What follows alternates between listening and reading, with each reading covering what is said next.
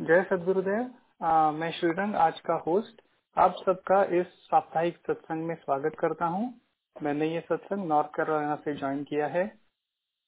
पिछले सप्ताह में विहंगम योग साधना के बारे में चर्चा हम लोगों ने शुरू की थी। पिछले सत्संग में हमने जान लिया कि प्रथम भूमि की साधना मन को रोकने का अभ्यास है।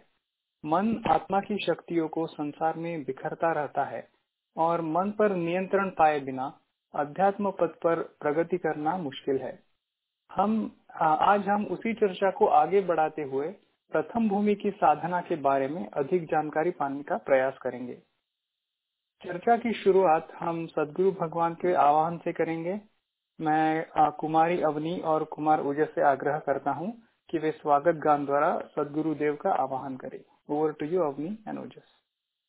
Thank you स्वागत गान बोलिए सदगुरुदेव भगवान की जय।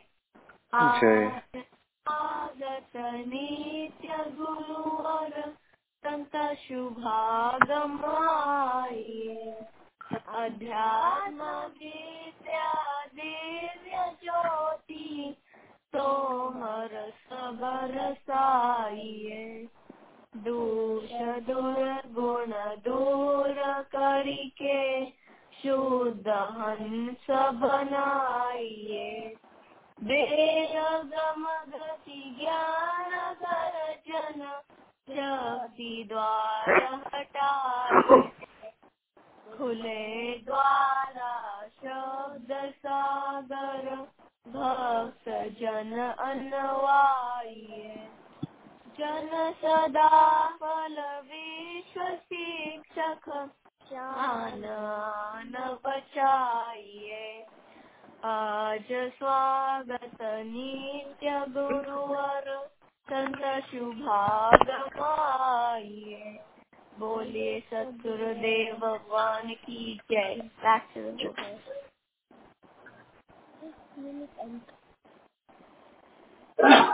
थैंक थैंक यू अवनी और ओजस आप दोनों दोनों का बहुत बहुत धन्यवाद। आपने बड़े ही मधुर वाणी से सदगुरुदेव का आवाहन करके इस सत्संग की शुरुआत की। आ, मैं कुमारी सानिका से आग्रह करता हूँ कि वे सदगुरुदेव की उपस्थिति में विश्व की शांति और मंगल कामना के लिए मंगल गान प्रस्तुत करें। Over to you Sanika. Thank you बाबा। मंगल गान। विश्व शांति नाम मंगल। परम गुरु को ध्याइए। वर्ग द्वंद्व अशांति दूर कर भाव भेद मिटाइए। सार्वभौम समष्टि सत्ता, ध्यात्म राज्य बनाइए। भेष भाषा भाव जगमय ज्ञान पर दरसाइए समृद्धि सुख शांति धरातल स्वर्ग भूमि बनाइए विश्व शिक्षक जन सदा फल नीति स्वर अपनाइए विश्व शांति नाम मंगल परम गुरु को ध्याइए बोलिए, सतगुरुदेव भगवान की जय। Back host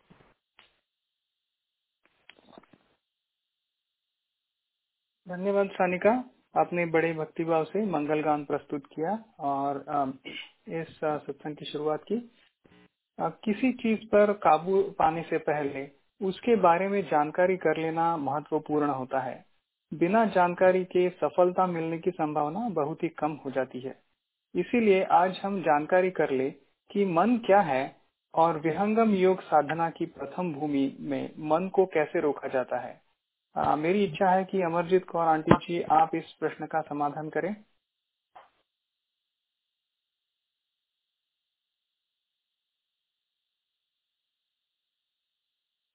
aunty ji? जय सदगुरुदेव।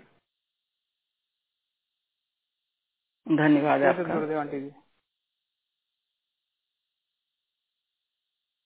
सदगुरु भगवान के चरणों में कोटि कोटि प्रणाम है। तो सभी गुरु भाई बहनों को हमारा जय सदगुरुदेव। तो मन के विषय में हम लोग बहुत बार चर्चा कर चुके हैं लेकिन फिर भी इसको आ, समझना है तो क्या चीज़ है इसको हम लोग जाने कि क्या है मन। जैसे बताया है स्वामी जी महाराज ने कि हमारे चार अंधाकरण हैं। मन, बुद्धि, चित्त और अहंकार। तो मन भी हमारा एक अंधाकरण है। लेकिन इसको, इसके बारे में संतों ने ये बतलाया है कि ये मन जो है ये बड़ा ही चंचल है। ये हमारा एक ऐसा अंतकरण है, ना जड़ है, ना चेतन है। तो इसका बड़ा ही ये चंचल है और किसी के बस में नहीं आता है। हम लोग सभी इस बात को अनुभव करते हैं। तो हम लोग, जब तक सदगुरु की शरण में जाकर के कुछ इसको रोकने का प्रयास नहीं करते हैं तो हम लोग मन की चाल में ही अपना जीवन जो है वो बिताते हैं। ऐसे उदाहरण भी हम देखें तो हम लोग देखते हैं कि आज हमारा मन तो ये काम करने को कर ही नहीं रहा है, मन ही नहीं लगता है। तो मन मन मन हम लोग करते हैं, लेकिन हम लोग समझते नहीं है कि हम क्या हैं और मन क्या है। तो ये तो जब हम लोग इस अध्यात्म मार्ग पर चलते हैं, तब धीरे धीरे इस ओर, इसकी ओर हमारा ध्यान नहीं जाता है। मन को ही प्रसन्न करने में हम लोग अपना जीवन बिताते हैं, सब उपाय करते रहते हैं। लेकिन मन ऐसा है कि ये एक जगह टिकता ही नहीं है। इसका स्वभाव है। और ये हमारे शरीर की जो जो भी इंद्रियाँ हैं, जिससे हम लोग काम करते हैं पाँच ज्ञान इंद्रिया है, पाँच कर्म इंद्रिया है तो इन्हीं को लेकर के और आत्मिक शक्ति को लेकर के मन ही दौड़ाता रहता है। हमारी चेतना को संसार में दौड़ाता रहता है। ऐसा इसका स्वभाव है। और मन जो है, वो जैसे बुद्धि, चित्त और अहंकार है, इसको जड़ कहा गया है। लेकिन मन जो है, वे न जड़ है, न चेतन है। जड़ इसलिए नहीं है क्योंकि हमारी चेतना जो इंद्रियाँ जो है, इंद्रियों से मन के द्वारा ही कार्य सब होते हैं। और चेतन इसलिए नहीं है कि स्वप्न अवस्था में न सुषुप्ति अवस्था में ये मन जो है वो एकदम लय हो जाता है और हम लोग सो जाते हैं, हम लोग को कुछ भी ज्ञान नहीं रहता है तो वहाँ पर ये चेतन भी नहीं है। इसको इसी तरह, इसीलिए सदगुरु भगवान ने समझाया है कि ये न जड़ है, न चेतन है, इसकी अलग ही एक अवस्था है। जिसको आगंतुक चेतन कहा है। तो इसी को समझने के लिए हम लोग को सदगुरु भगवान की शरण में जा करके, सदगुरु की खोज करके, सदगुरु के ज्ञान के द्वारा ही हम लोग इसको पूरी तरह से समझ सकते हैं कि हम क्या हैं। हम यानी आत्मा है। जीव है। और आत्मिक हमारी जो शक्ति है, वो सोई हुई है। वो दबी हुई है। क्योंकि हम लोग संसार में जो है, वो मन के अधीन ही है। जो मन कहता वही करते हैं। जो मन करता वही करते हैं। तो इसलिए मन के अधीन है। लेकिन हमारी आत्मिक शक्ति, उसको हम जानते ही नहीं है कि मैं कौन हूँ, मेरी शक्ति क्या है। इसी को जानने के लिए सदगुरु के आदेश के अनुसार साधन अभ्यास किया जाता है। तो प्रथम भूमि का जो साधन है, वो हम लोग को इसीलिए दिया जाता है कि मन को पहले, सबसे पहले यही है कि मन हमारा जो संसार में दौड़ा रहा है, हमारी चेतना को, हमारी शक्ति को तो उसको कि कैसे हम लोग एक जगह पर रोके। एक जगह पर रोकने के लिए सदगुरु भगवान का जो ज्ञान है, प्रथम भूमि का, वही है तो जिसको यहाँ पर बताया जाता है तो इसीलिए ये एक ऐसा अभ्यास है कि धीरे धीरे हम लोग जो मन को है दौड़ रहा है तो इसको वहाँ पर टिकाने के लिए ही ये साधन किया जाता है। क्योंकि ऐसे ये मन में कभी भी वश में आने वाला नहीं है। तो इसका यदि हम लोग पढ़े, जानते हैं, सुनते हैं, सत्संग सुनते हैं तो बहुत से ऋषि मुनि जो है, सदगुरु की शरण में नहीं गए, लेकिन, और कभी न कभी मन की चाल में फंस जाते हैं। और इसकी चाल जो है, वो समझ में नहीं आती है। तो इसको समझने के लिए ही हम लोग को ये साधन अभ्यास करते हैं कि मन को कैसे हम लोग रोके। ये ऐसा इसका तीन लोक का राजा इसको कहा गया है। इसकी शक्ति जो है, बहुत अपार शक्ति है मन के अंदर में। क्या नहीं कर सकते हैं? सब तो संसार मन के अंदर ही चल रहा है। और जो भी करते हैं हम लोग, इसी की शक्ति को लेकर के करते हैं। लेकिन यदि ईश्वर की प्राप्ति करना, अपने लक्ष्य की प्राप्ति करना है तो हम लोग को इस बात को समझना होगा कि केवल मन को ही हम लोग प्रसन्न करते ना रहे। हमारा लक्ष्य तो कुछ और है। उसी के लिए हम लोग को सदगुरु की खोज करनी होती है। सदगुरु की शरण में जाना पड़ता है। तो जैसे कहा है, प्रभु प्रसाद सदगुरु दया मना होए स्वाधीन। अन्य युक्ति कोई नहीं लगे सदगुरु चरण अधीन। जो स्वामी जी महाराज ने अपने शरीर के अंदर लिखा है, बहुत जगह मन का, मन के बारे में स्वामी जी ने उल्लेख दिया है कि कैसा है, क्या है, इसको कैसे हम लोग कर सकते हैं। तो इसको रोकने के लिए ही हम लोग को नियम से साधन अभ्यास करना होगा, नियम से। सबसे बड़ी बात तो ये है कि हम लोग को केवल दस मिनट बैठने के लिए क्या कहा जाता है, लेकिन हमारा स्वभाव है। इस मानव का स्वभाव एक जगह बैठता ही नहीं है। चंचल है, इसीलिए मन के अधीन है। कभी ये कार्य करना, कभी यहाँ जाना, वहाँ जाना है, और दस मिनट बैठने के लिए बोला जाता है तो हम लोग बैठ ही नहीं सकते हैं। आराम से बैठने को बोलते हैं कि आराम से बैठो, बैठते ही नहीं है। क्यों? क्योंकि हमारा ऐसा आदत नहीं है, स्वभाव नहीं है। तो इसको हम लोग को धीरे धीरे नियम जो बनाना, बनाने के लिए ही हम लोग का प्रथम भूमि का साधन है। जैसे सदगुरुदेव स्वामी जी बतलाते हैं अपने प्रवचन के अंदर, ये प्रथम भूमि जो है, वो हमारा इस अध्यात्म की नींव होती है। और इसको मज़बूत बनाने के लिए हम लोग को प्रयास करना चाहिए। तो हम लोग को धैर्य रखना चाहिए।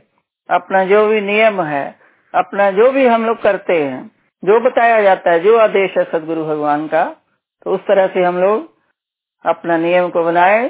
जीवन को चलाने के लिए ऐसा नहीं है कि हम लोग को सब घर द्वार छोड़ना है या कुछ भी करना है। सदगुरु देव ने सहज बना दिया है। सहज ढंग से केवल दस मिनट बैठ करके सदगुरु को याद करना, इस मन को रोकने का उपाय है।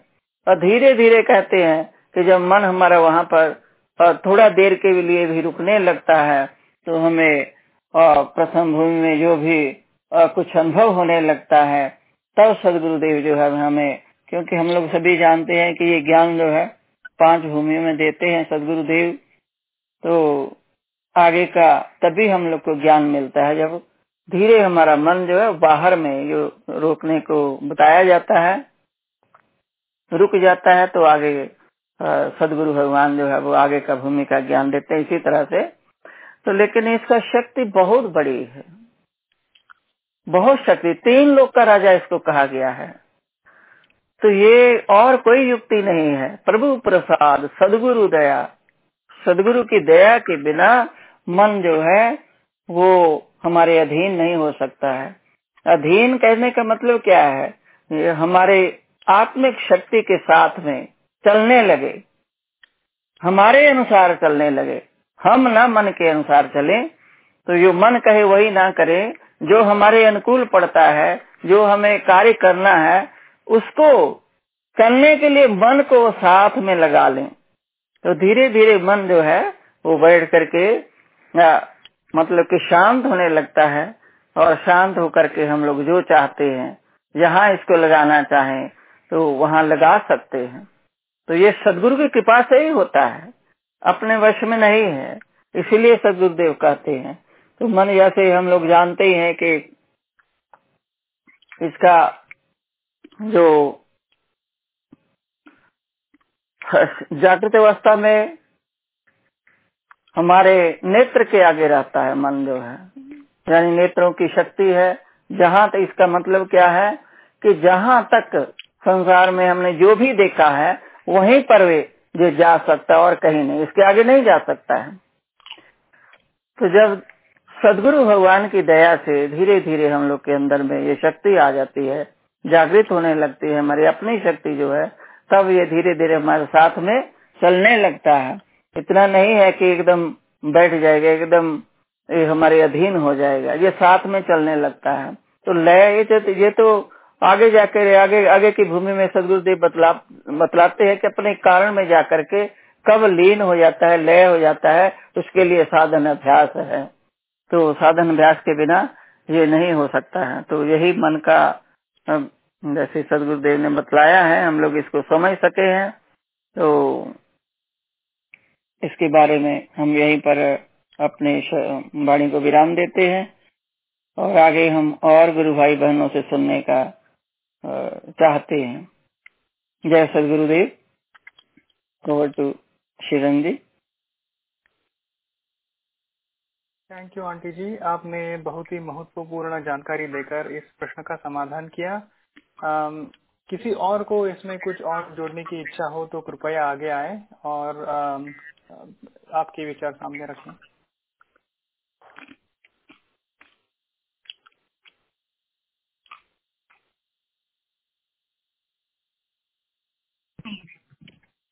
इससे संबंधित एक प्रश्न है। जी कौ, कौन बोल रहे हैं? हाँ ये दिस इज़ मदन भंडारी। या मदन तो अभी आंटी जी ने कहा कि मन जो है आँखों के सामने रहता है। लेकिन मन तो भ्रमण करता रहता है मन तो जहाँ जहाँ कहीं पे भी यहाँ बैठे हैं हज़ारों मील दूर भी चला जाता है, वहाँ का विचार करने लगता है। तो मन और विचार का क्या संबंध है? और जो मन आँखों के सामने ही रहता है, या ये जो मन है, भ्रमण करता रहता है हर कहीं? और दूसरा प्रश्न है मेरा, मन, बुद्धि और चित्त, ये तीनों का आपस में क्या संबंध है? और इनका कोई फ़िज़िकल लोकेशन है बॉडी में, या where where does it originate कहाँ शुरुआत कहाँ से ये पैदा होता है? तो मन कहाँ है बुद्धि कहाँ है और चित्त कहाँ है?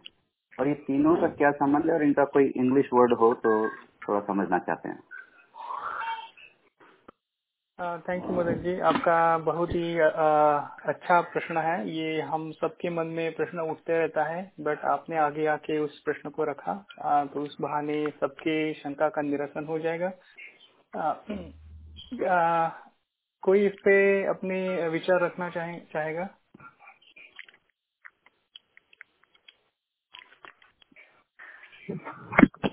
जय सदगुरुदेव मैं विजय बोल रहा हूँ एडिसन न्यू जर्सी से।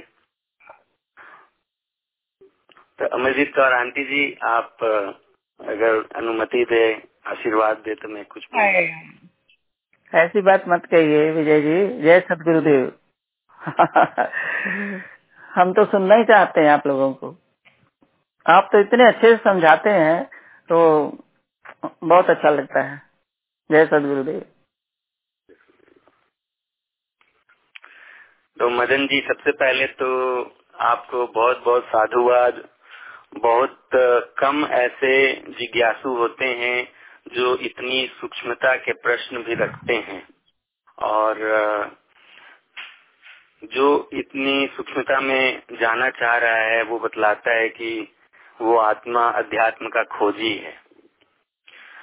एक चीज़ मैं आश्वासन ज़रूर आपको दिलाना चाहूँगा, मदन जी, की सर्वेद ऐसी अध्यात्म की कीर्ति है, ऐसी कृति है, सदगुरु का ऐसा उपहार है हम सब के लिए, कि जहाँ आप निसंकोच होकर के, कोई भी संशय हो अध्यात्म के, वो जब प्रश्न आप रखते हैं तो स्वर्वेद हमें उत्तर दे देता है। तो इसलिए आप कभी भी संकोच नहीं करे, आगे भी, कोई भी, कितना भी गूढ़ प्रश्न आपके अंदर आए, आप संकोच नहीं करे इस मंच पे रखने के लिए। जो भी हमारी बाल बुद्धि में आएगी, या नहीं तो कोई अनुभवी साधक हैं, वो ज़रूर आपको उत्तर देंगे। तो हम शुरू करते हैं सबसे पहले कि सदगुरुदेव ने क्या कहा कि नैनो के आगे किस अवस्था में रहता है मन? किस अवस्था में? तो नेत्र अग्र मन वास है जागृत में जग ज्ञान हो। जब जागृत अवस्था होती है, तब नैनों के आगे मन का वास होता है। तो जागृत अवस्था यानी कौन सी अवस्था? जागृत अवस्था जब हमारी चेतना, हमारा मन और हमारी इंद्रियाँ एक रूप में एक विषय के साथ लगी हुई है तो उसे कहते हैं जागृत अवस्था। तो जब हम विचारों में खो जाते हैं तो मदन जी आप ही बताइए, वो जागृत अवस्था है या वो स्वप्न अवस्था है?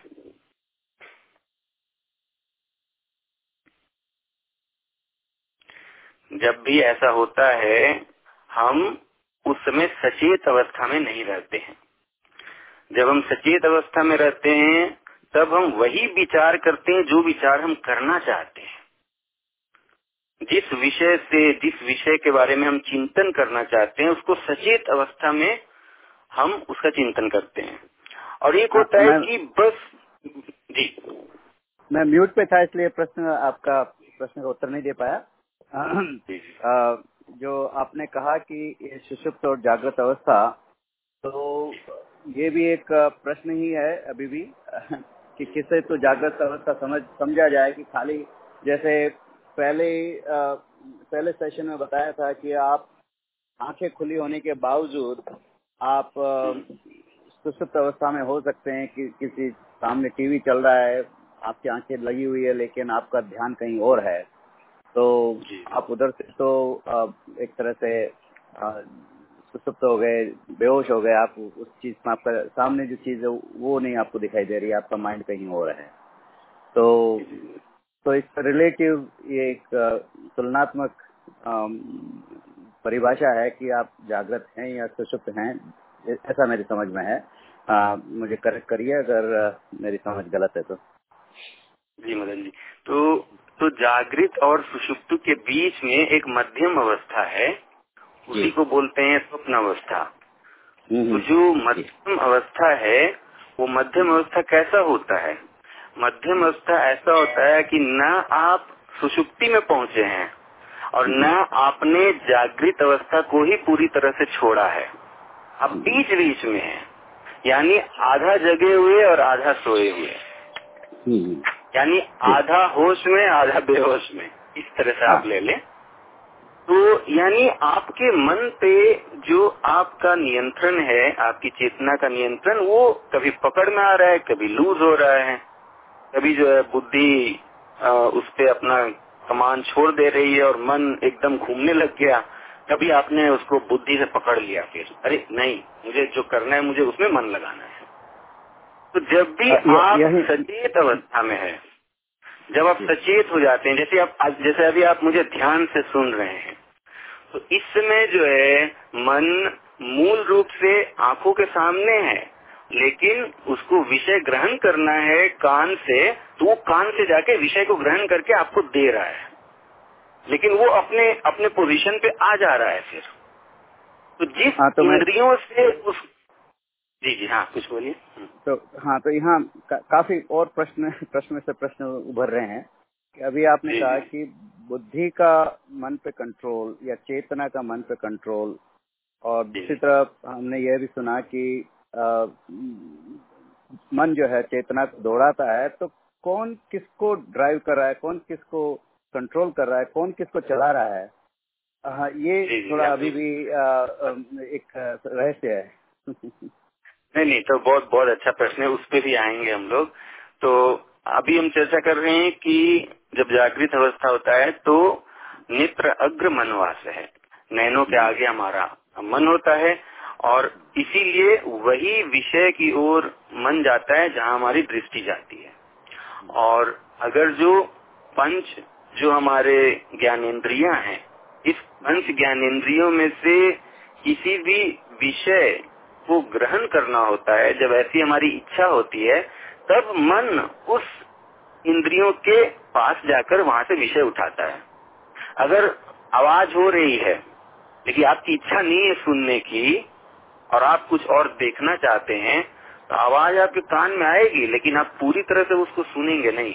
बीच बीच में आपका मन उधर जाएगा, इसलिए उतने शब्द आप समझेंगे। नहीं तो आपका मन अगर उधर नहीं जाएगा तो कानों में शब्द आ रहे हैं, लेकिन आपको कुछ समझ में नहीं आएगा कि क्या वो बोल रहा है। तो मन जो है, विषयों को ग्रहण करता है। सदगुरुदेव ने कहा कि आत्मयोग मन से रहे, मन इंद्रिय कर साथ। इंद्रिय योग जब अर्थ से, विषय ज्ञान जीवनाथ आत्मा का संबंध मन से और मन का संबंध इंद्रियों से और इंद्रियों का संबंध विषय से। जब ये तीनों का इस तरह से मेल हो जाता है तो ये जागृत अवस्था में आप बाहर से विषयों को ग्रहण करते हैं। तो इस अवस्था में मन क्या करता है, एक बार में एक ही इंद्रियों के पास से जाके विषय उठा सकता है। ऐसा नहीं कि आप एक साथ देख रहे हैं और सुन रहे हैं, ऐसा नहीं होता। लेकिन मन की गति इतनी प्रचंड है कि आपको वो एक साथ आपको ऐसा प्रतीत हो रहा है कि एक साथ आँखों से भी विषय आ रहे हैं और कान से भी आ रहे हैं। लेकिन ऐसा है नहीं। मन हमको आँखों का विषय भी दे रहा है और कान का भी विषय दे रहा है, लेकिन एक बार में एक ही विषय को वो दे रहा है। वो दोनों इंद्रियों के साथ क्रमबद्ध काम कर रहा है। कभी आँख के साथ, कभी कान के साथ, कभी आँख के साथ, कभी कान के साथ। क्योंकि मन एक देशी पदार्थ है। मन ऐसा नहीं है कि वो एक साथ पाँचों इंद्रियों के साथ लगा हुआ है, ऐसा नहीं है। तो यानी जागृत अवस्था में, सचेत अवस्था में मन फिर कहाँ पे लौट के आ जाता है? आँखों के सामने आ जाता है। जब वहाँ से उसको किसी विषय को ग्रहण करना रहता है तो वो अमुक ज्ञानेन्द्रियों के पास पहुँच करके वहाँ से विषय को उठा करके आत्मा के चेतना में डाल देता है। और फिर से वो वापस अपने पोजीशन पे आ जाता है। ये हुआ जागृत अवस्था। और रही बात की जो विचार उठते हैं, वो क्या है? आपने कहा कि मन जो है, हज़ारों मील दूर चला जाता है। इसमें थोड़ा भेद है। जैसे मैं अभी आपको बोलूँ कि आप अपने अंदर, अपने इंडिया के, आप किस जगह से हैं, मदन जी? हाँ, अभी मैं न्यूयॉर्क में हूँ और वैसे इंडिया से हूँ। इंडिया में कहाँ पे? उदयपुर राजस्थान। उदयपुर जी। तो आप अपने मन को उदयपुर में ले जाइए। आप ले गए वहाँ पे। अब आप बताइए कि आपने उदयपुर में क्या देखा? आ, मेरे परिवार को देख रहा हूँ। जी जी जी जी बिल्कुल। अब बताइए कि आपने परिवार के किस चित्रण को देखा? आ, अभी तो खाली फ़िज़िकल वह चित्रण जो आप पहले देख चुके हैं? हाँ सही है। वह नहीं जो अभी वहाँ पे घट रहा है। वह नहीं देखा आपने? ठीक बात है। तो अगर, अगर मन वहाँ अभी जाता तो आप अभी का दृश्य देखते ना? आपने वह देखा जो आपने पहले देखा हुआ है। तो वो कहाँ से उठा? वो कहाँ से उठा? वो दृश्य कहाँ से उठा? वो, वो दृश्य उठा जहाँ पे आपने इसको संजोग करके रखा हुआ है। उसको कहाँ रखा हुआ है? उसी का नाम है चित्त। जो आपने तो प्रश्न किया कि चित्त बुद्धि मन ये सब क्या है? तो चित्त जो है सदगुरुदेव कहते हैं चित्त हम लोग के संस्कारों का हम लोग के वासना का हम लोग के कर्म का एक घर है।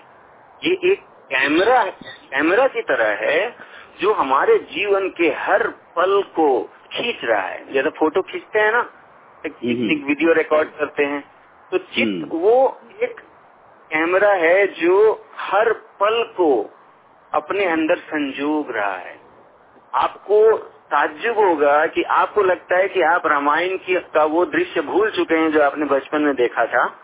लेकिन जैसे ही रामायण शुरू होगा आपको टकाटक उसके आगे का दृश्य याद आने लग जाएगा कह रहे इसके बाद ये होगा इसके बाद ये होगा इसके बाद ये होगा say that so, चित्त is the stored memory?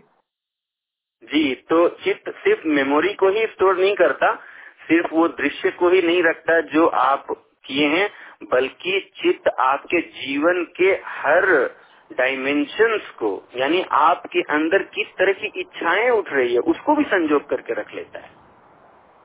इसमें इंग्लिश में क्या कहते हैं चित्त को? चित्त को अंग्रेज़ी अंग्रेज़ी डिक्शनरी जो है ना कम पड़ जाएगा इसलिए उसको इंग्लिश में ना समझ के चित्त को ही आप इंग्लिश डिक्शनरी में ऐड कर दीजिए। अच्छा ठीक है। हाँ जी। तो चित्त जो है चित्त आपके कर्म का घर है चित्त आपके इच्छाओं का घर है, यानी जिस तरह के भौतिक इच्छाएँ जो आप कामनाएँ जो रखते हैं, कभी सोचते हैं, कभी इच्छा प्रकट करते हैं, जो प्रकट किया हुआ इच्छा है मतलब वो नहीं, जो जो जो ओरिजिनल इच्छा है, मैं उसकी बात नहीं कर रहा हूँ। जो पहले का प्रकट किया हुआ इच्छा है, उसका भी वो घर है। वो इच्छाओं को भी, वासनाओं के वो अंदर संजोग लेता है। जो भी आप कर्म, मन से या वाणी से या इंद्रियों से आप कर रहे हैं। वाणी से कर्म, यानी जो आप बोल रहे हैं, ये भी वहाँ संचित हो रहा है। जो आप सोच रहे हैं, वो भी संचित हो रहा है। और जो आप इंद्रियों से कर रहे हैं, वो भी संचित हो रहा है। इसलिए ये तीनों डायमेंशन की चीज़ें, जो आपके इमोशंस यानी मन का जो कर्म है, वो सब भी वहाँ संचित हो रहा है।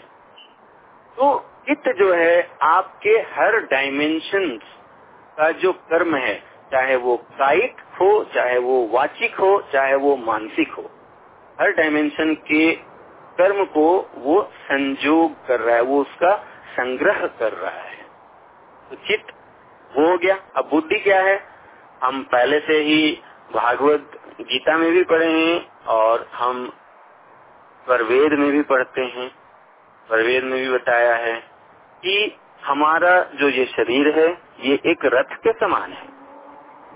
इस रथ में घोड़े क्या है? घोड़े हैं हमारी इंद्रियाँ। इसमें लगाम क्या है? लगाम है हमारा मन। लगाम किसको कहते हैं? लगाम कहते हैं जो सारथी उस घोड़े को जिस चीज़ के माध्यम से चलाता है। उस लगाम को जहाँ खींचता है, घोड़े उस तरफ़ जाता है। तो वैसे ही हमारे जीवन में मन जहाँ जाएगा ना हमारा कर्म भी, हमारी इंद्रियाँ भी उसी तरफ़ दौड़ेगी। हम उसी कर्म को करते हैं, जिस कर्म में हमारा मन हमें ले जाता है। तो या जिसमें मन हमें सहयोग करे ले जाने में। तो मन को साथ में लेके चलना पड़ेगा। बिना बिना मन का कोई इंद्रियाँ भी काम नहीं कर सकती। तो मन क्या है? लगाम है। घोड़े क्या है? घोड़े हमारी इंद्रियाँ हैं। और बुद्धि क्या है? बुद्धि वही सारथी है। बुद्धि वही सारथी है जो मन को कस के पकड़ सकती है।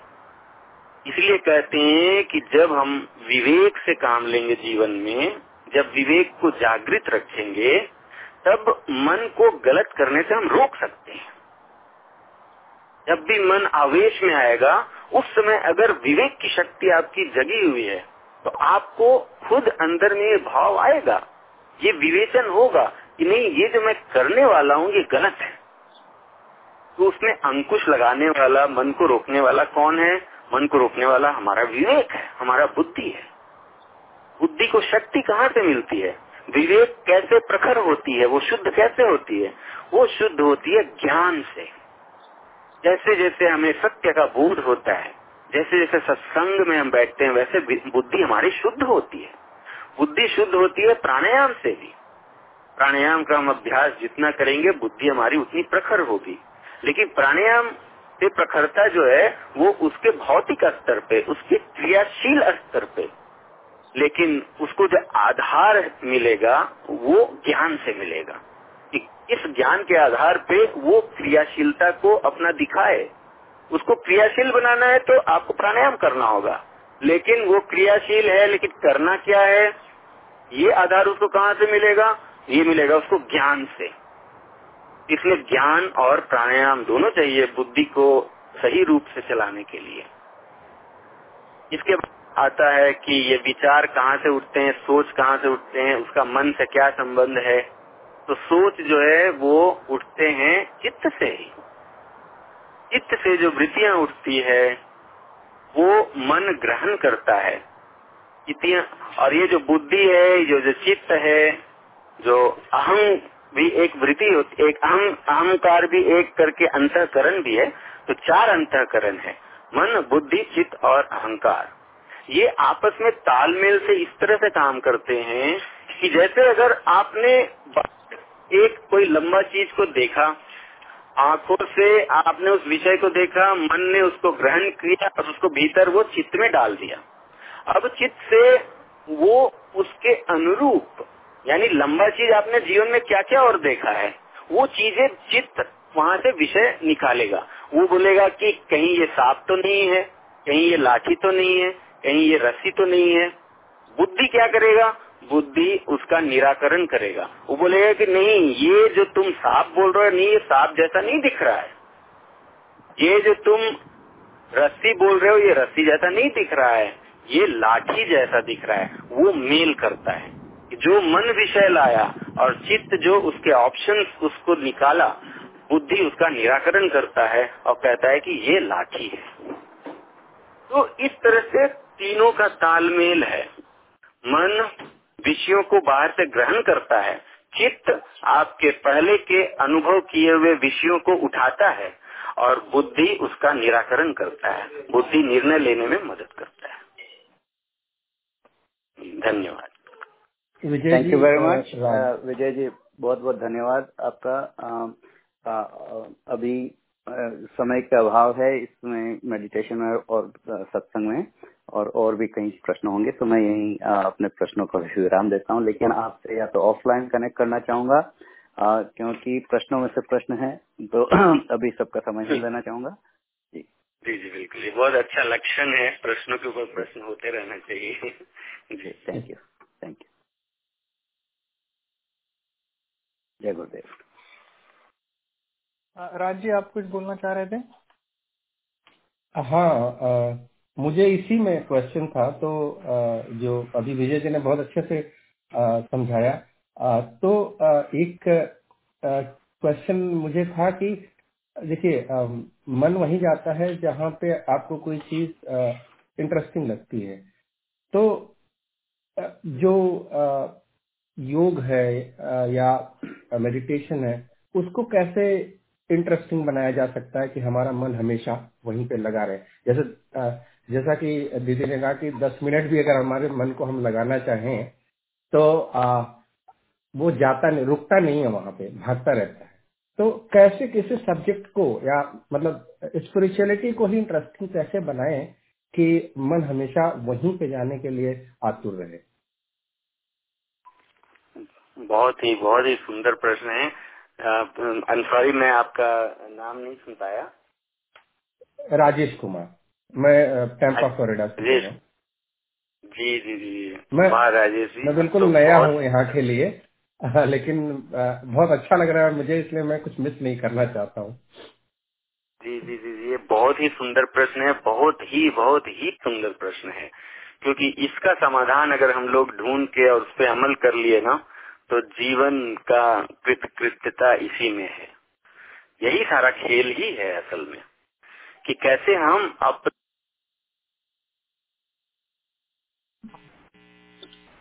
कैसे हम अपने विचारों को शुद्ध रखें, इसी का ही पूरा खेल है। तो होता क्या है कि जितना हम विषयों के पीछे भागते हैं, विषय की अग्नि उतनी ही तेज होते चली जाती है। यानी अगर हमने इस समस्या को समझा नहीं कि अरे मेरे साथ ये एक समस्या, एक बीमारी लगी हुई है कि मैं हमेशा मेरे मन में हमेशा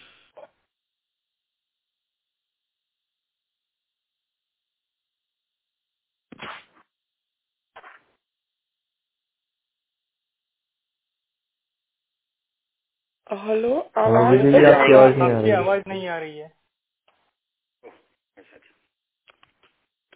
अच्छा मैं फ़ोन से ज्वाइन करता हूँ। अब अभी आ रही है आवाज़ विजय जी। जी जी जी। हाँ मैं दूसरा हाँ। इससे भी आवाज़ आ रही है ना?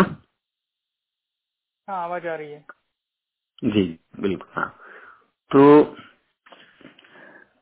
तो यानी मन विषय की ओर कब तक भागता रहेगा? कब हमें आध्यात्मिक प्रगति की ओर जाने में सहायता करेगा? जब जब हम उसको चारा देना बंद करेंगे। जब तक हम विषयों विषयों का चारा उसको देना बंद नहीं करेंगे, तब तक उसकी अग्नि शांत नहीं होगी। जैसे कोई आग जल रहा है और उसमें आप सूखा सूखा घास उसको दे रहे हैं तो जब तक आप सूखा घास उसको देते रहेंगे, तब तक वो अग्नि जलती रहेगी। तो हमारे मन के अंदर जो तृष्णा है, वो आग है। और जो विषय है, वो सूखी घास है। तो ये सूखी घास जब तक हम उसमें देते रहेंगे, तब तक मन विषयों में लगा रहेगा। इसलिए कहा जाता है कि अभ्यास और वैराग्य दोनों का आचरण हमें अपने जीवन में उतारना होगा। वैराग्य का अर्थ क्या होता है? वैराग्य का अर्थ ये नहीं होता है कि सुख को छोड़ देना। वैराग्य का अर्थ होता है कि सुख के पीछे भागने की तृष्णा को छोड़ देना। अगर आपको भोजन मिला, उस समय भोजन से आपको सुख मिला, उसका स्वाद मिला तो आप उस समय उस सुखद अनुभव को आप एकदम एंजॉय कीजिए। लेकिन फिर से उसी सुख के प्रति ललायित रहना वही राग है। जिस समय जो विषय मिला, उस समय आप आनंदित रहिए। लेकिन उस विषय के पीछे बार बार फिर से चिंतन, उसके पीछे भागना, ये राग है। और यही उसके पीछे भागने की तृष्णा का त्याग कर देना, यही वैराग्य है। सुख को नहीं छोड़ना है।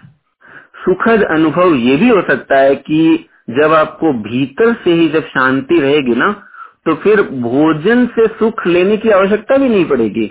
आप स्वतः ही अंदर से सुखी रहेंगे और भोजन बस एक क्रिया बन जाएगी। अंदर जब सुखद अनुभव रह जाएगा तो आप कर्म में क्रियाशील रहेंगे। लेकिन किसी किसी भी विषय से, अमुक विषय से, बाहर से सुख को लेने की आवश्यकता नहीं पड़ेगी। भीतर से ही आप सुखी रहेंगे। तो ये क्रम तभी होगा जब हम अपने आप को उन सारी आदतों से बचाने का प्रयास करना प्रारंभ करेंगे। जब हम इंद्रिय निग्रह का अभ्यास करेंगे, यानी एक नियम में, एक अनुशासन में चलने का हम एक रूटीन बनाएँगे कि मुझे सोना है दस बजे तो दस बजे सोना है। मुझे सुबह चार, पाँच बजे उठना है तो मुझे उठना है। एक दो दिन की लड़ाई रहेगी। अगर उसके बाद आपने उसको ज़बरदस्ती मन को मना लिया तो उसके बाद आपके ये रूटीन सेट हो जाता है। मुझे अगर भोजन में, रात में कम खाना है तो मुझे कम खाना है। चाहे भोजन कितना भी स्वादिष्ट बना हो। जैसे जैसे आप अंकुश लगाना शुरू करेंगे, वैसे वैसे मन का भी अग्नि शांत होना शुरू हो जाएगा। तो ये दोनों एक दूसरे के सहायक बनेंगे। लेकिन पहले एक बार प्रयास हमें करना पड़ता है। जैसे ही हम शुरुआत करेंगे, मन भी वैसे ही धीरे धीरे उसके भीतर की अग्नि शांत होने लगेगी। लेकिन क्या सुख की चाह हमारी कम जाएगी, वो कदापि नहीं होगा। सुख की चाह तब भी बनी रहेगी, इसलिए आपको निश्चित तौर पे एक ऐसे वातावरण से जुड़ना होगा, जहाँ से आपको सुख को जागृत करने वाला वो शांति का आधार आपको मिले। और वही आधार है सत्संग, वही आधार है सेवा, वही आधार है साधना। तो जब तक आप सेवा, साधना, सत्संग से प्रतिदिन जुड़े हुए नहीं रहेंगे, तब तक आपको विषयों को छोड़ना मुश्किल हो जाएगा, क्योंकि आपके भीतर जो सुख की चाह है, वो आपको विषयों की तरफ़ फिर से मन को दौड़ाएगा। लेकिन वो तभी वहाँ से बच पाएगा जब आपको वही सुखद अनुभव सेवा में मिलने लग जाए, वही सुखद अनुभव सत्संग में मिलने लग जाए। तो ये दोनों एक एक दूसरे के सहायक हैं। आप विषय को छोड़ते चले जाएँगे और सत्संग से जुड़ते चले जाएँगे तो धीरे धीरे धीरे धीरे मन वहाँ से इधर आना शुरू करेगा। ये ऐसे नहीं होता, बिना प्रयास का नहीं होता। जी। जय श्री थैंक यू विजय जी आपने काफ़ी अच्छी तरीके से इस प्रश्न का समाधान किया। तो अभी हम चलते हैं अगले अगले प्रश्न की तरफ़। कि साधना में किस तरीके की शारीरिक मुसीबतें या कठिनाइयाँ आ सकती है? जैसे कि पीठ दर्द हो, आँखों में से आँसू आना हो या सिर दर्द हो।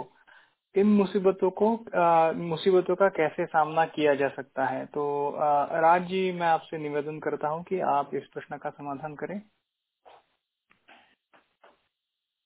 जय सद गुरुदेव श्रीरंग जी एंड जय सद गुरुदेव टू ऑल बहुत ही uh, सुंदर प्रश्न है क्योंकि आमतौर पर जब हम भी uh, हम सभी साधना में बैठते हैं तो जैसी जैसी हमारे uh, शरीर की स्थिति है उस रूप से हमें uh, कुछ असुविधाएँ आती हैं।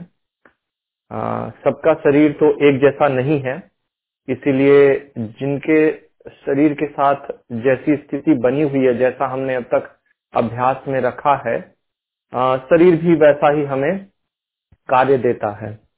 तो जब हम बात करते हैं कि साधना जब हम करते हैं तो हमें कुछ असुविधा देखने को मिलता है कि आ, हम सबको कुछ न कुछ असुविधा होती है। तो जैसे अगर हमने कोई अभ्यास अभी तक नहीं किया हो तो उस रूप में हमारे साथ क्या होगा? जब हम प्रथम साधना में बैठने लगते हैं तो अगर हमें बहुत देर तक बैठने का भी अभ्यास नहीं है हमारे शरीर को आ, मन तक तो बाद में आएँगे पहले शरीर को भी अभ्यास नहीं है। एक पोस्चर में बैठने के लिए एक आ, आसन में बैठने बैठे रहने के लिए तो हमें शरीर में दर्द होना शुरू हो जाता है। पैरों में दर्द होना शुरू हो जाता है या पैर सुन्न हो जाते हैं तो ये सारी स्थितियाँ होने लगती है, क्योंकि हमें अभी तक वैसा अभ्यास नहीं है। और उसके साथ में हमें बैक पेन भी होने लग जाता है, क्योंकि हम अब तक आदि हैं सहारा लेके बैठने के लिए। बहुत से लोगों के साथ स्थिति है कि अभी तक वो उन्होंने जब भी है वो बस जब बैठते हैं तो एकदम पीठ का सहारा लेके बैठते हैं। और मतलब कभी सीधा अपनी रीढ़ की हड्डी पे नहीं बैठते तो उस स्थिति में उनको बैक पेन भी हो सकती है, अगर वो साधना करने बैठने लगे तो। उसके साथ में जो दूसरी स्थिति है कि कभी कभी हम साधने में मान लीजिए तो बैठने के लिए हम क्या करें? शरीर को हम स्वस्थ रखने के लिए, सीधा में एक आसन में बैठने के लिए क्या करें? तो उसके लिए कहा गया हमें आसन करना चाहिए। हमें नित्य प्रतिदिन आसन का अभ्यास करना चाहिए। तो जैसा हमारा शरीर अब तक बनते आया है, अब हमें उसे थोड़ा चेंज करना क्योंकि हमें अपने आप को इंडिपेंडेंटली बनाना शरीर को भी तो उसके लिए आसन का अभ्यास करें। कुछ आसन हैं जो बहुत अच्छे हैं, जिनको हमें नियमित करने से इन सब चीज़ों में लाभ मिलता है। जैसे हम थोड़ी देर सिद्धासन का भी अभ्यास करें बैठने का। हम अगर शरीर में क्षमता है तो सूर्य नमस्कार का भी हमें करना चाहिए। उसमें बहुत तरह के आसन आ जाते हैं। इसीलिए अगर आप सूर्य नमस्कार का अभ्यास करते हैं तो वह आपके शरीर को बल भी देता है, शरीर को स्थिरता भी प्रदान करता है। और मदद मिलती है। जैसे बैक पेन के लिए हम भुजंग आसन कर सकते हैं या फिर मकर आसन कर सकते हैं। तो ऐसे कई आसन है जो हमारे बैकबोन के लिए भी हैं। फिर कुछ और भी आसन है। तो ऐसे बहुत सारे लिस्ट हैं जिनको हम करें तो उससे हमें बैठने में मदद मिले, पैरों के लिए भी है। कुछ आसन जो सूक्ष्म आसन है उनको हम कर सकते हैं, पवन मुक्तासन कर सकते हैं। तो बहुत सारी चीज़ें हैं जिनसे हम शरीर को उस रूप में बनाने का अभ्यास करें, लेकिन साथ में हम बैठने का भी अभ्यास करें, एक आसन में थोड़ी देर। जब, देखिए, क्योंकि हमारा शरीर अब तक नहीं बना हो तो हमें ये सारी समस्याएँ आ सकती हैं। तो इसका जब हम धीरे धीरे अभ्यास करने लगते हैं तो हमारा शरीर वैसा बनने लगता है। एक साधारण सी बात है, जैसे हम सर्दी हो, गर्मी हो, हमारा शरीर को हम वैसा ढक लेते हैं। लेकिन हमारा चेहरा है, कान है, आँख है, मुँह है, नाक है, ये सब तो प्रायकर खुला ही रहता है। तो इसका अर्थ क्या है कि इनको जैसा हमने रखा, ये वैसे हैबिट से बन गए हैं। और बाकी के शरीर को हम ढक के रखते हैं, गर्मी में गर्मी ज़्यादा लगती है तो हम हल्का कपड़ा पहनते हैं। अगर उस समय आप मोटा स्वेटर पहन ले तो आपको नहीं सहन होगा। तो ऐसे करके जैसा हम अपने शरीर को बनाने जाते हैं वैसा ही हमें कार्य भी देता है। तो आसन के साथ में अब बात आती है कि आप बैठने भी लग गए हैं। तो दूसरी चीज़ है कि जब आप ध्यान करने लगते हैं तो जिन इंद्रियों के माध्यम से हम ध्यान करते हैं, उनका भी स्वस्थ होना ज़रूरी है। वह भी उस रूप से हमें कार्य करे। तो कई बार होता है कि हम जब ध्यान में बैठते हैं तो हमें आँखों में दर्द होने लगता है या सिर दर्द हो जाने, होने लग जाता है। क्योंकि अब तक हमने अपने जीवन में उस रूप से अभ्यास को जोड़ा ही नहीं। तो हमें ये सारी स्थितियाँ होने लगती हैं। तो इसके लिए सहज रूप में आप ध्यान करें अभ्यास निरंतर करें। तो जैसे जैसे आप निरंतर रेगुलर अभ्यास करेंगे तो ये सब समस्या आपकी चली जाएगी। तो आप निरंतर थोड़ा थोड़ा देर बैठें। अगर आँखों में दर्द होता है सर भारी होता है तो आँखें बंद करके थोड़ा सा उसको आप आ, आ, कुछ मसाज कर लें, और फिर से ध्यान में अभ्यास करें। तो मतलब अगर कहा जाए कि 10 मिनट आपको ध्यान में बैठना है तो आप एटलीस्ट उस 10 मिनट के अंदर में अगर आपको प्रॉब्लम होती है तो थोड़ा रिलैक्स करें, फिर से अभ्यास शुरू करें। तो फिर थोड़ा प्रॉब्लम है तो फिर अब रुक जाए, फिर अभ्यास करें। मतलब ऐसे करके हम अपने अभ्यास को न छोड़े। अगर आपको समस्या हो रही आपने छोड़ दिया, और आपको ये लगता है कि शायद मैं गलत तो नहीं कर रहा हूँ तो आप इंस्ट्रक्टर से बात कर सकते हैं पूछ सकते हैं कि मैं ऐसे ऐसे कर रहा हूँ तो मुझे समस्या हो रही है तो वो आपको हेल्प करेंगे। दूसरा कुछ चीज़ें हम ज़रूर कहते हैं कि एम्बियंस पर भी ध्यान दें। जैसे हम कहाँ बैठ रहे हैं वह स्थान हो ये भी कहते हैं कि आप या तो आ, मतलब दीवार फेस करें या घर में व्हाइट चादर बिछा के भी आप करें। और दूसरा है कि बहुत तेज लाइट में आप ध्यान ना करें क्योंकि उन सभी चीज़ों का असर हमारे आँखों पर या पड़ता है। हमें तो आप इन सारे सेटअप्स के लिए आ, मतलब अगर कुछ भी है आप समस्या आ रही है तो आप इंस्ट्रक्टर जो हैं उनसे आप बात करें और इस चीज़ का समाधान लें कि आपको कैसे करना है। तो कई बार हमारे सेशंस में भी जो होते हैं हम इस बात को दोहराते हैं कभी कभी हमारी आँखों से पानी भी आ जाता है। तो आँखों से पानी के लिए भी समस्या ये है कि जैसा कहा कि अभ्यास नहीं है तो शुरुआत में आपको वह समस्याएँ आएँगी। लेकिन धीरे धीरे आपकी वो दूर होती है। आ, मैंने भी सुना है कि आँसू एक्चुअली दो आ, आ, तरह के हो जाते हैं। एक तो होते हैं जो ठंडे आँसू होते हैं और एक होते हैं थोड़े गर्म रहेंगे उनका पानी जब गिरता है तो। तो नॉर्मली अगर जैसे कुछ समस्याएँ हैं या फिर आँख की मतलब अपनी आँखों में कुछ गंदगी है या भी वो स्ट्रेन्ड हैं तो जो आपके आँसू होते हैं वो अक्सर से आमतौर पे वो गर्म ही होते हैं।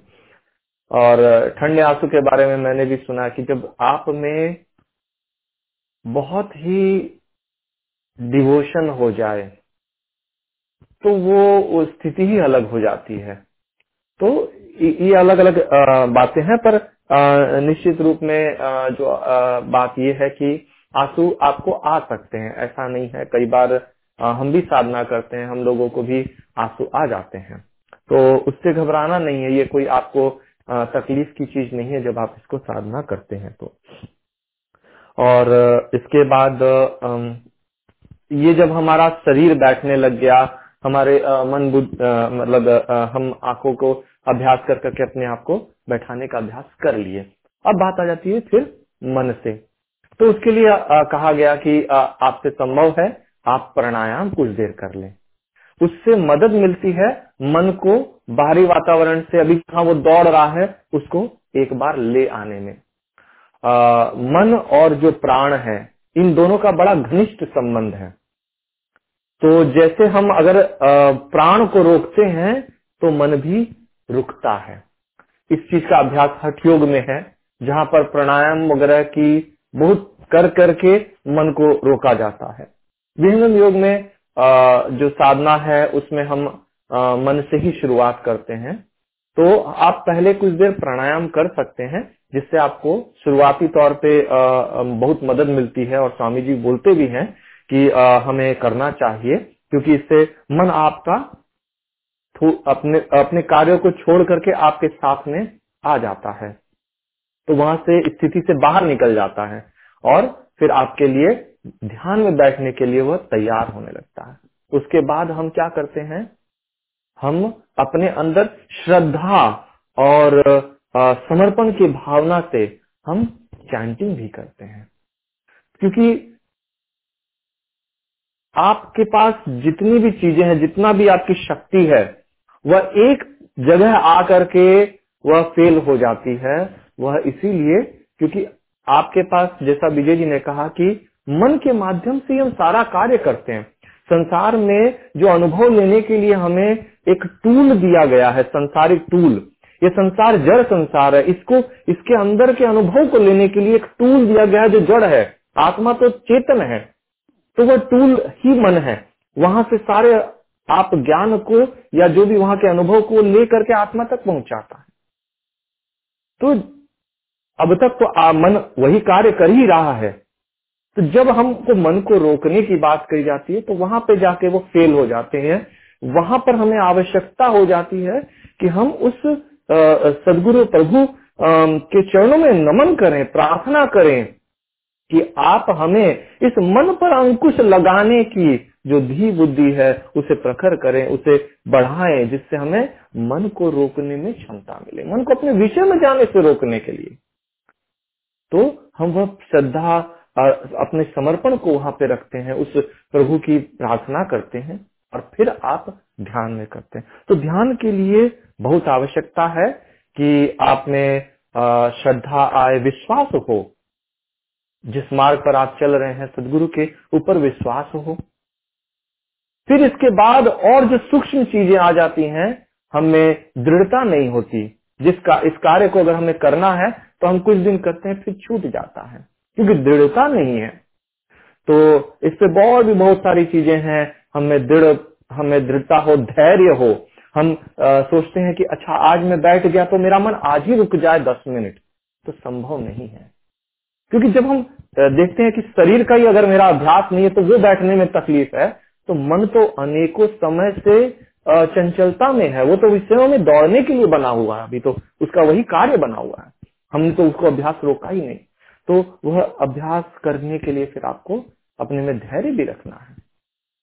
तो आपको बहुत सारे इन सब चीज़ों की आवश्यकता है। स्वरवेद में बहुत सारी बातें रखी हैं।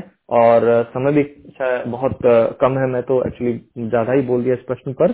पर मतलब विषय ही ऐसा है, बहुत सारी बातें हैं तो धीरे धीरे हम इस चीज़ को समझें, अपनाएँ और अपने जीवन में इस ज्ञान को अपनाएँ। और मैं जस्ट एक लास्ट सेंटेंस से इस बात को अपने बात को वाणी को विराम दूँगा कि यह मत समझे कि विहंगम योग जो ध्यान है वह मन का कोई रंजन है। ध्यान जो होता है वह एक्चुअली मन का विषय नहीं है, वह आत्मा के लिए है। तो उस आत्मा को वह अनुभव करना है, न कि मन को। तो हमें यह इस बात को बहुत अच्छे से समझना होगा कि हमें जो कार्य करना है ये हमारे आत्मा के लिए है। तो मन तो इसके साथ या इस विषय, इसके करने में उसको तो तकलीफ़ होती है क्योंकि उसको बैठना पड़ रहा जो उसका कार्य है उससे आप उसको रोक रहे हैं। तो मन तो आपके साथ में नहीं आने आएगा। तो उसी के लिए बहुत सारी चीज़ें कही जाती है कि हम सदगुरु चरणों पे विश्वास रखे एक डिवोशन वहाँ पर हो। वहाँ पर तब हो। क्या होता है? सदगुरु शक्ति आपको सहायता करती है आपके ध्यान में मदद करती है। और आप साधन सेवा सत्संग से जुड़े रहेंगे तो आपका उस तरफ़ विकास हमेशा निरंतर आप उसको पानी दे रहे हैं, साधन, सेवा, सत्संग से आप अपनी आत्मा को भोजन दे रहे हैं। तो आत्मा मज़बूत होने लगती है और मन कमज़ोर होता है। अभी तक अगर हम विषयों को देंगे तो मन मज़बूत होगा और आत्मा वैसे ही कमज़ोर है। तो ये आपको निश्चय करके इस मार्ग पर चलना है। तो इस पर दृढ़ होना, इस बात पर कि हमें ध्यान करना है। यह मेरे अपने लिए है। कोई मन के विषय का नहीं है। जय श्री गुरुदेव ओवर टू श्री राम जी। धन्यवाद राज जी आपने इस प्रश्न को बहुत ही अच्छी तरीके से समझाया। तो आ, समय को ध्यान रखते हुए हम लोग अभी सौरभ पार्ट की तरफ़ चलेंगे बट उसके पहले मैं आ, इस सेशन को थोड़ा समराइज करना चाहूँगा। हमने इस सेशन में ये जानकारी कर ली कि मन एक अंतकरण है, वो काफ़ी चंचल है, वो ना जड़ है, ना चेतन है। उसे आगंतुक चेतन भी कहा जाता है क्योंकि वो आत्मा की शक्ति इंद्रियों में लगाकर हमें आत्मा को भौतिक जगत का एहसास दिलाता है। तो उसे रोकने के लिए हमें अपनी उपदिष्ट भूमि में गुरु प्रदेश पर रोकने का प्रयास करना होता है। और सदगुरु कृपा से ही मन को रोका जा सकता है और सदगुरु के दिए हुए नियम से साधना करना नियमित साधना करना काफ़ी ज़रूरी है। आ, हमने आ, आगे ये, ये भी इसके बाद मन बुद्धि और चित्त के बारे में भी चर्चा की। आ, उससे हमें पता चला कि ये मन बुद्ध चित्त और अहंकारी अपने चार अंतकरण होते हैं और उन वो एक दूसरे से काफ़ी जुड़े हुए होते हैं। जब मन में से मन विषयों को बाहर से लेता है, तब चित्त से पूर्व के संस्कार उभर आते हैं और बुद्धि उन संस्कारों का विवेचन करके फिर यह तय करती है कि क्या निर्णय लेना है। हालाँकि मन उस निर्णय को माने बिना अपनी मनमानी कर सकता है और वहीं मन को रोकने का मन रोकने के लिए हमें प्रयास करना होता है। हमने वैराग्य के बारे में भी थोड़ी बहुत चर्चा की। वैराग्य यानी क्या? कि विषय, विषयों के पीछे ना भागना यानी वैराग्य। अगर हम अंदर से सुखी हो तो बाहर से सुख की इच्छा ही नहीं रहेगी। और जब हम इंद्रिय निग्रह करके मन की अग्नि मन को रोकेंगे तो मन का अग्नि धीरे धीरे शांत हो जाएगा। हमने आगे चल के साधना में आने वाली कठिनाइयाँ और उनको आ, उनको उनसे कैसे बचा जा सकता है उसके बारे में भी चर्चा की। तो आ, आ, हमारी लाइफ स्टाइल आज की ऐसी हो गई है कि जिसमें हम शरीर को ज़्यादा बहुत ही ज़्यादा कंफर्टेबल रखते हैं। तो इसीलिए हमें आदत नहीं होती कि कुछ जहाँ पे फ़िज़िकल स्ट्रेंथ की ज़रूरत हो वहाँ पे शरीर को आदत ना होने के कारण कठिनाइयाँ आ सकती है। तो इसीलिए शरीर की सुदृढ़ता के लिए हमें आसन करने चाहिए। जैसे कि सिद्धासन हो, सूर्य नमस्कार हो, भुजंगासन हो जिससे कि अपना शरीर सुदृढ़ बने। और हमें साधना में साधना को छोड़ना नहीं चाहिए। भले ही उसमें कठिनाइयाँ आए तो हम उसे अपनी साधना को धीरे धीरे आगे बढ़ाते जाए ताकि हमारी साधना में प्रगति होते रहे और धीरे धीरे अपने शरीर को भी आ, आ, साधना में बैठने का प्रयास हो जाए। आ, हमें अपने आ, ध्यान में बैठते वक्त एम्बियंस पे भी ध्यान देना चाहिए ताकि आ, ऐसा ऐसे ऐसा लोकेशन होना चाहिए जहाँ पे लाइट सीधे आँखों पे ना आए या फिर आ, काफ़ी चीज़ें अपनी आँखों के सामने ना रहे जिससे कि मन उस उसके बारे में सोच के अपने आ, मेडिटेशन या साधना से दूर हट जाए। प्राणायाम भी काफ़ी हमें हेल्प करता है मन शांत रखने में। तो आई थिंक आज हमको काफ़ी बहुत को बहुत महत्वपूर्ण जानकारी मिली, जिससे हम, मैं आशा करता हूँ कि हम सब इस जानकारी को लेकर अपनी साधना में दृढ़ता बढ़ाएँ और सबकी साधना में प्रगति हो।